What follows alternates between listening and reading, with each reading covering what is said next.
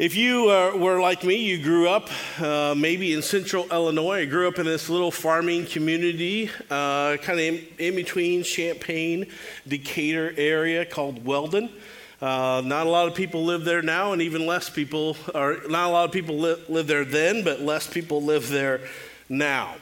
And if you were to travel around uh, central Illinois or anywhere, maybe even in the Midwest, um, you probably driven down a country road and uh, saw a building that looked a little bit like we have that up there, like that. You know what I'm talking about? That abandoned old farmhouse. I, I love these homes. I, I love seeing these homes. Not that they're abandoned, but if I were allowed to, I would love to go inside those homes. I would love to walk around on the creaky floors and imagine the life that used to be lived inside those homes. Back in the day, I'm sure you could have opened up that medicine cabinet and found that horrible little bottle of iodine or mercurochrome. If you don't know what mercurochrome is, consider yourself blessed. Okay? Um, I'm sure you would have heard the children that were living there and laughing and running around the property. And with any family, I'm sure you would have heard arguments and fights and a fair amount of hair pulling and roughhousing. The old phrase, if, if uh, these walls could talk, is especially poignant when you come across one of these old abandoned farmhouses and imagine what that house was like. Imagine the things that that house would have seen, all of the good times and all of the bad times, and a ton of times that were just everyday, normal days. Over the years, many families probably called these places home. And what happened under that roof shaped the lives of countless people and for generations to come. And the same thing is true for your house, for your family. For what happens under your roof is more important than what happens anywhere else. I would even say that what happens under the roof of your home is even more important than what happens at school or church.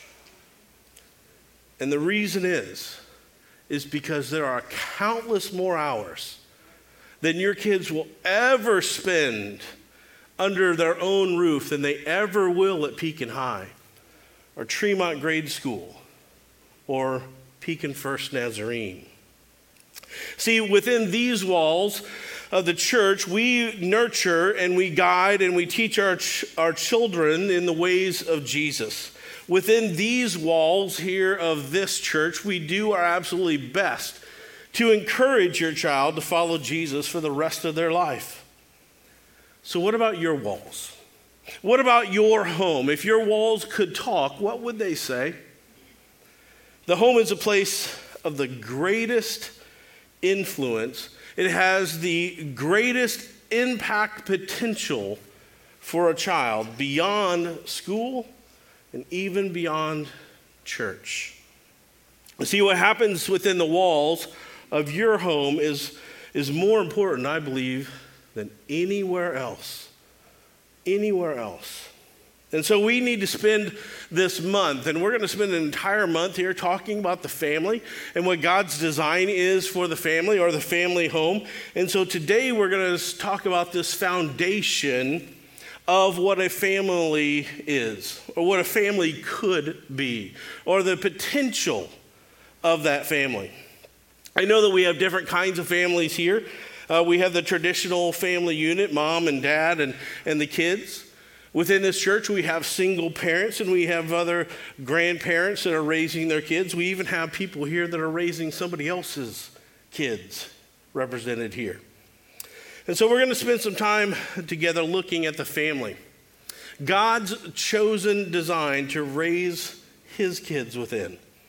See, God is the creator of many things, and perhaps one of the most powerful things, if not the most powerful thing that God has ever created, is the family. And even if you think, well, I don't have kids, so this is just my excuse. So I don't have to be here the next three weeks. That's no, no, because God has all designed us as part of the family of God as well. And we are all brothers and sisters together. So God's design for the family carries over to us here at PFN. We are part of the family. We are all uh, in partnership with one another to help raise our kids we're all one big family. Now, there's some, there's some that are a little stranger than others. Don't look around. Don't, don't look at that person. But uh, see, society today is trying to tell us that a family has become irre- irrelevant. I don't believe that for a second. Do you? The family is far from whatever definition our society has decided uh, to place upon it. If you would turn on the television and watch any sort of TV, especially a sitcom now, you would see that the family has now become irrelevant. It has become unnecessary. The family is outdated, a thing of the past. Rarely will you ever see that traditional nuclear family represented on television. But no matter uh, what your family looks like, your family might still look a whole lot like Ward and Beverly Cleaver's house. Your house might look a whole lot more like The Simpsons. I'm not sure. But I still believe that this is God's design that He has for us to raise our kids in the family of God, and that we are all in this together right in the very beginning of the book, in, in the book of Genesis, chapter 2, God says this It is not good for the man to be alone, so I will make a helper suitable for him. Right from the very beginning. Man should not be alone. I will give him a helper. Not a slave, not a master, but a helper, a partner one that will work alongside of him as they build this together. This is God's design for the family. This is God's blueprint. And then in verse 24, God says this That is why a man leaves his father and mother and is united to his wife, and they become one flesh. Now, I realize that because of choice and because of circumstances, that there are families that look a whole lot different than other families. But I still believe this is God's design. Uh, this is not a blueprint that needs some sort of revision. This has been perfect from the very beginning. I also believe that as you go through the Word of God, you're going to find clues about what the functions of the family should be. There are some things that a good family can provide that you're going to be hard pressed to find anywhere else. So, of course, we're talking about the family home, but we could also talk that these need to be functions of the church as well, in God's families. And all of these roles of the family should be fulfilled by the church as well. If you're taking notes, the first one there, that number one is that our families should be a sanctuary. And perhaps the first function of the home, that our home should be a place of sanctuary for our kids. It's no surprise that we call this room that we're standing in, uh, or you're, I'm standing in, you're not, but uh, you're seated in, we call this room a sanctuary, right? A sanctuary is a place of protection. It's a, it's a place of security, of stability, and just like a functioning family home should be. But the concept of sanctuary goes a little bit deeper. In fact, the term sanctuary outdates uh, or predates Christianity. But the church adopted it, especially in the Middle Ages. During those times, if you had committed a crime or you were scared for your life for whatever reason, you could run inside of the church and declare sanctuary. And what that meant is that the people that were coming against you or even the law could not go inside the church to get you. It was a place where you were safe. And, and the church did it at this time because they believed that uh, the powers that be uh, were more concerned with the punishment of the crime than they were for the reconciliation or the reform of the sinner. And so they wanted to give that person a chance, a, a safe place where they could come and, and, to regroup, a safe place where they might even get, buy themselves time and negotiate something with the family or the accuser. And it's fitting, right? The church sanctuary should be that for us today, not just you know for criminals to run inside here and stay away from the police, but for sinners to come and receive grace and receive forgiveness. And so we should ask ourselves is my home a sanctuary?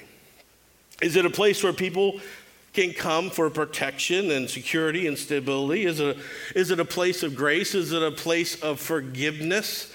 Is our home a place where people can come and, and wait out the trials of life, that they know that this is a safe place for them to be? just a place to regroup and get their bearings. Is your home that sort of place? See, when the storms of life come, is our home a sanctuary?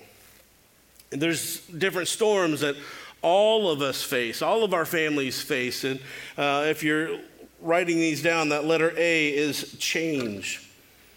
Life throws so much change at us all the time, doesn't it?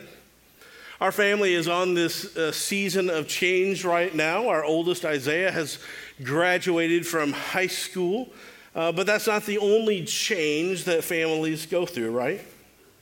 Uh, I've counseled uh, people even this week. I've talked to people. Uh, we go through sickness and financial troubles. We might go through bankruptcy. There's new births. There's recent deaths. And all of these are changes where the family home should be the place where we can come and we can fall back and we can regroup and take a deep breath and gather strength from our family members and then go back out to meet a new challenge. Wouldn't it be great, parents, if our kids would see our home as a place to say, hey, mom, dad, you know, this, it didn't work out what I was planning on, on doing, or uh, mom, dad, I need some help. What? And they knew that the place of their home would be a place where they would receive love and grace. And that leads us to the second storm that we face in which we need a sanctuary, and that's we all go through failure. Our homes and our churches need to safe, be a safe place where we can fail. Have you heard the uh, phrase that failure is not an option?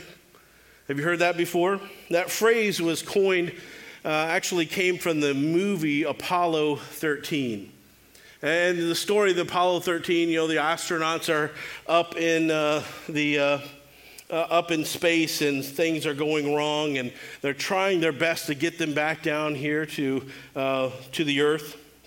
One of the engineers in that uh, the original Apollo 13 mission was explaining the atmosphere that was in the control room in Houston. And they were trying to figure out a way to get all of those guys back down here to Earth. And this is what he said in real life. He said, When bad things happened, we just calmly laid out all of our options, and failure was not one of them. But in our family, failure is always an option. Uh, the home needs to be a safe place where we can fail. Guess what? The church needs us to be a safe place where we could fail. Even when we're uh, met with a family member that has sinned, we should be a place of sanctuary. We should be a place of grace where they can come and admit their failure. And instead of any sort of condemnation against them, they're provided a place of refuge. This is a safe place. This is a place where they can regroup and learn from their mistake and then move on. And the same thing holds true for our family homes. Ecclesiastes chapter 4, verses 9 and 10 say this Two are better than one because they have a good return for their labor. If either of them falls down, no one can help the other up. But pity anyone who falls and has no one to help them up. Though one may be overpowered, two can defend themselves. A cord of three strands is not quickly broken. I use this, uh, this scripture a lot. It's one of my favorite verses to use in weddings. And I explain that the cord of three strands is that husband and wife along with God. And that cord of three strands is not quickly broken. The family set up like that means that failure can be easily absorbed in a family that is woven together with God. And thirdly, if you're taking notes here, the family sanctuary needs to be a place where we can join together when one of us faces rejection. Every family faces rejection, don't we? Some sort of, Uh, of some sort. Our home should always be a safe place where we can land. Parents, how do you act when the boyfriend breaks up with your daughter? How do you act when the girlfriend breaks up with your son? We, how you respond to that speaks volumes to them. Are you a sanctuary when life has thrown your family that curveball of rejection? When things didn't go as you had planned, when so and so didn't get the job, or when friends have let us down, or when the littles are facing the bully at school? See, we need a place of sanctuary to return to when life is hard. And our home and our church should be that should be that loving and affectionate and accepting place where we value each other more than whatever we may or may not have done. So ask yourselves, am I making my family is my home a sanctuary? At home is our church a sanctuary, that safe place. The second purpose of a family is to be a school. Now, I know all of our students are thinking, Are you kidding me?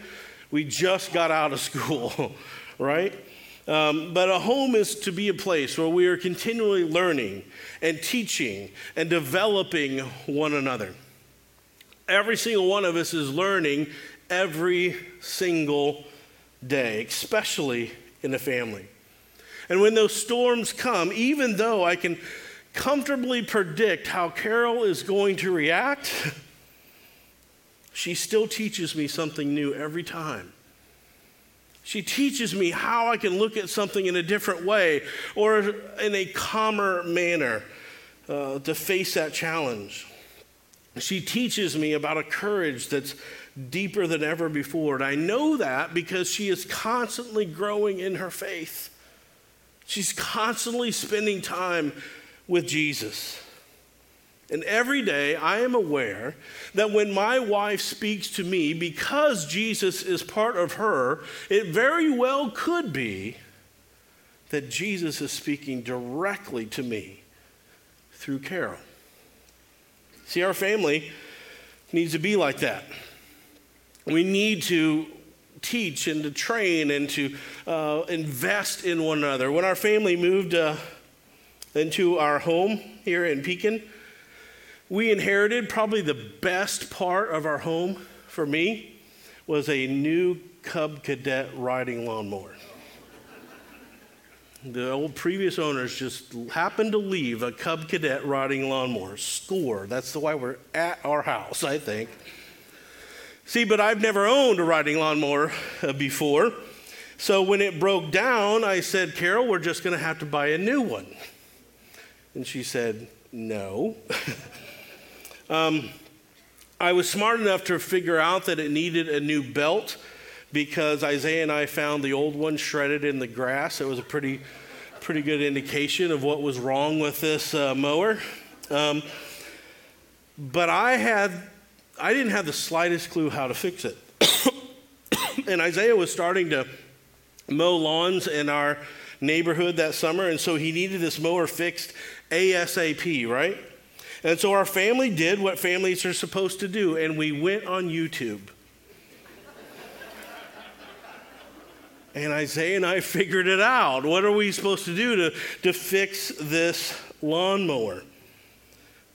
What we did is we learned together. Father and a son learned together on just how to fix something as simple as that lawnmower. That was a specific time, but parents and, and grandparents, your kids will learn more from your family than anywhere else. And parents, grandparents, your kids are watching. They are learning how to handle situations, they're learning how to make it through life. Parents, ask yourselves what are we training in our home? Luke 2:52 says that Jesus grew in wisdom and stature and in favor in, uh, in favor of God and men. And this is while he was back at home with Mary and Joseph. His parents would have taught him, they would have instructed him as we should. Jesus learned as we should be learning. It says that he grew in wisdom. This is Jesus' uh, intellectual maturity. His family taught him, they challenged him. It says that he grew in stature, and that's his physical maturity. And Mary and Joseph would have provided for him. They had food on the table for him, and they did what was necessary so that Jesus could grow up physically. It says that he grew in favor with God. Now, this is his spiritual maturity, which I have to admit would probably be a little bit easier when your son is God. But nonetheless, they took him to church, right? And it says he grew in favor with men. And that's his social maturity, his relational growth. And so that takes us to where we should be training our kids in the context of family. And the first one of these is relationships. In the family, we learn how to relate to one another, don't we? Remember, the, the family design God's design is for a mother and a father to be in that household. And the family is the place where we are supposed to be learning how to healthily uh, interact with other people. The family is the very first male relationship a child has with dad. The family is the very first female relationship a child would have with mom. It is in the family home where we learn how to work out our problems and where we learn how to communicate with one another and learn how to forgive one another. Now, society would love to take this responsibility off of your hands. They'd love to just take care of this for you. Our broken world would love the opportunity to teach your children how to, uh, how to process their heartaches and their, their headaches of relationships. And they're going to teach them how to do it without God at all. So, parents, don't give up this power. Don't give this up. You are the voice whether you think it or not, you're the voice that your kids are going to listen to more than any other. So don't let social media take that opportunity from you. Mark Zuckerberg is not their dad. You are, guys. And so we need to be teaching our kids about character. It may sound uh, like a cliche, but it's true that character is more caught than taught. See, we're examples of our behavior, the behavior that we want our kids to have in our homes and within our church. Parents, as we go down that list in your notes there, lead by example by acting with integrity. Who you are in public, who you are while you're speaking to friends or while you're here at church should be the same as when you are private in your own family home. At least if it's a good example, right? See, kids see if we treat people outside of the home differently than we treat them inside of our home. Number two is be specific with your reasoning. This is a, this is a tough one, I gotta admit. You know, explaining myself to my kids, I, I hated it when my parents would say, Because I told you so, that's why, right? How many other parents have said that, or how many kids have heard that? And kids of all ages, we've heard that, right? Because I told you so, right? And we think that we as parents, we shouldn't have to explain ourselves. It's true, but would it hurt? Kids, this also isn't your opportunity to delay obedience until you get an explanation that might be one that you agree with. Because I told you so is still a perfectly good reason for obedience, right? So when your parents say to do something, do it. Um, a phrase that my kids are tired of hearing, I'm sure, is delayed obedience is still disobedience. But parents, after that chore is done and or after that decision is, is made, would it hurt us to sit down and explain our reasonings? No. Number three is offer examples of positive moral behaviors. Use real life examples. Keep your eyes open. Use books or, or even movies that would help your children develop character. Point out positive behaviors. Give an explanation to your child. For example, if you see someone uh, offer their seat to an older person, explain, you know, it's kind to offer your chair to someone who needs it. We need to keep our parenting radar on all the time so that we can be recognizing and pointing out when other people have positive behaviors. And we can use those things to help teach our children. Number four is to understand that outside influences affect their character development. Concentrate on doing things like getting to know their friends. Know who their friends are. Know who they're talking to online. Encourage them to choose friends who are honest and kind and, and uplifting. And it's okay to say, you know what, our family is friendly to everyone, but we are going to make sure that we choose our friends very carefully. Another area where the family has responsibility to teach about is our value system or values. Within your home, your, your child is going to develop a, a set of values. And they're going to learn so much from you. They're going to learn about love and, and money and faith and God and people and church. What you value in your family will help set the priorities for your children. Anybody here remember that old song, Cats in the Cradle? Remember that song? A lot of parents was like, oh, yeah. We know that song, right? And if you're born like before 19 or after like 19, what, 79 or so, this was a song about this little boy who wanted nothing more than to spend time with his dad, but his dad was so busy that he had no time to spend with his son or to give him any attention. And when the boy grew up, he had taken on the value system of his father. And now the child had no time for the dad. Did you know that there was an increase in suicides from fathers after that song came out? So I believe there were a whole lot of dads that realized that we've missed out on an opportunity to establish the system of values in our children.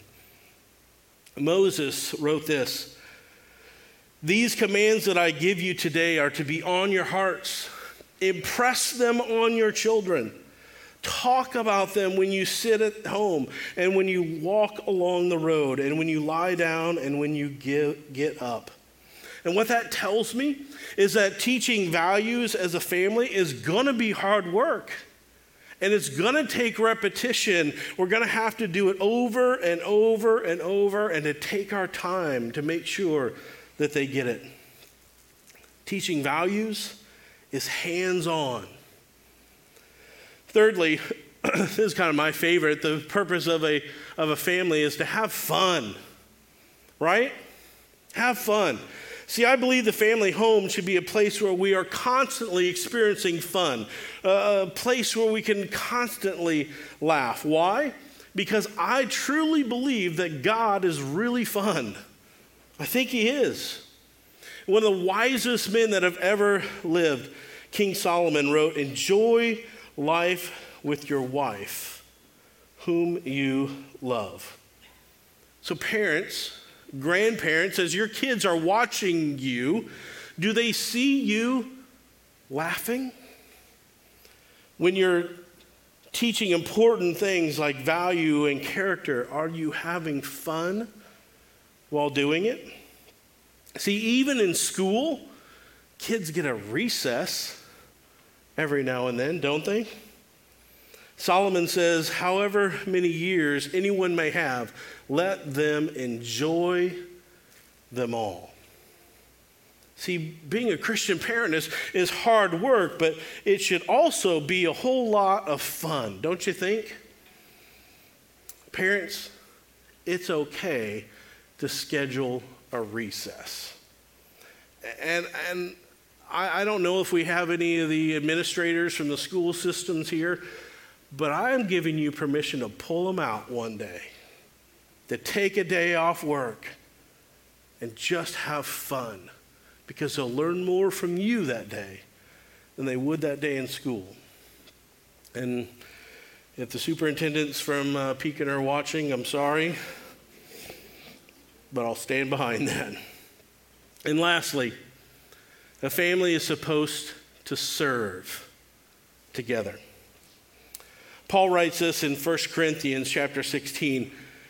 Verse 15 says, You know that the household of Stephanus were first converts in Achaia. They had devoted themselves to the service of the Lord's people. I say, I love this quick little story here where we see that Stephanus took charge and said, hey, our family isn't just going to go to church and be a whole bunch of consumers and let them just talk to us. In church, we're not going to be afraid to get our hands dirty. And so Stephanus and his household stir- served together as a family. I love this quote by Martin, Martin Luther King.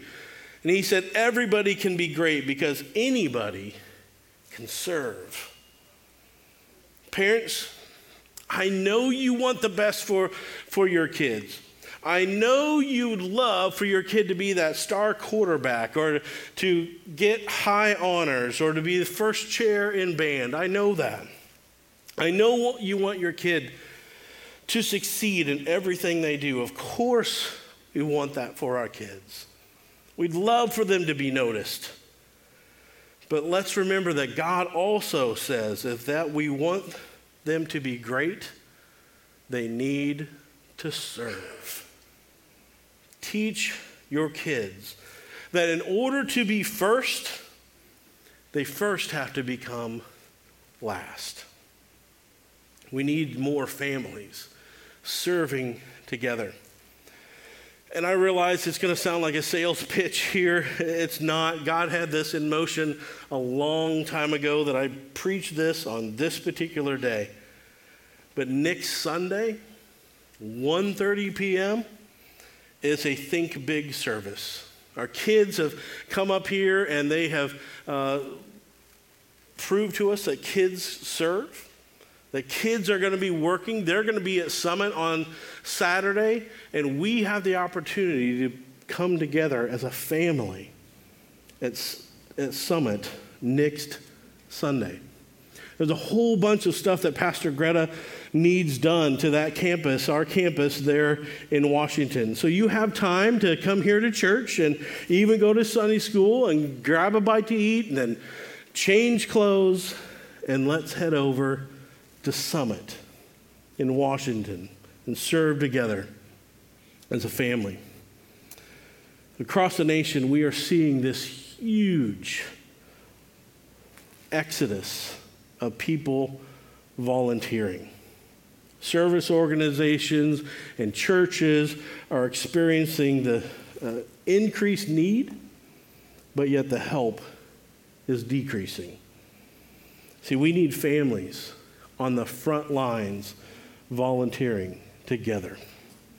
See, if we don't teach our children how to serve one another while they're young, how are they ever going to get it as adults? So ask yourself where is your family serving together? I want to pray for all of our families here. I know that we just had this commissioning service for our kids that are going to go and serve in, in St. David and in Summit. But I want to have this commissioning prayer for our families here today. And so I know we have some of our teens and, and stuff here, but could you guys just go by your parents if they're here for just a couple moments? I want everybody stand and give them a, just a couple moments to find your family. Make sure that you are by your family. You have permission to move around. It's right in the middle of the church, but it's okay. All right? I want all of our families to come together. Maybe your family, uh, maybe you're spread out here. This is just be an opportunity. It's okay. You can move in church. It's all right. And come together because I want to pray for us as families. God has designed something amazing in the family, in the family of God. So let's, let's use this as an opportunity to send all of us out to make a difference in our community through the family. Let's pray.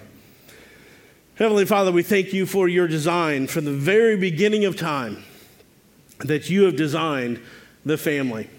And Lord, I know that within this room are a whole lot of different kinds of families. Have single moms or single dads, and we have moms and dads, and we have grandparents or even aunts and uncles that are raising their nieces and nephews. Whatever that family may look like, Lord, we thank you for using it. And Lord, we pray for all of our families here today that you would use us to change our community around us. Lord, that our, pl- our home would be that place of sanctuary, that place where our kids can invite their friends, a place where our, the parents would know who is coming into the house and they would love them and show the, those kids just how loving a family could be. Use our families to do that. Lord, allow our, our, uh, our homes to be that place where we learn from each other. Parents, you can learn a whole lot from your kids as well. Let our homes be that place full of laughter and fun as we live life. It is fun to serve God together. And so, Lord, may your commission be upon each and every family that is represented in this church today. May we serve you well. May we do things that others are not doing because we have followed your example. That in order to be first, we have to be willing to be last. We got to be willing to serve others. And I believe this family a PFN does an amazing job at that. Lord, help us to use this summer to have fun, but also to serve. Lord, bless all of these families, for our singles, for our retired empty nesters, for those parents that really wish their kids were here today, but they're not. We use the example of Deb to always speak truth to our family. May your blessing be upon every family, especially the family of God, who is your church. We love you, Jesus, and it's in your name that we pray. And the entire family of God said together, Amen.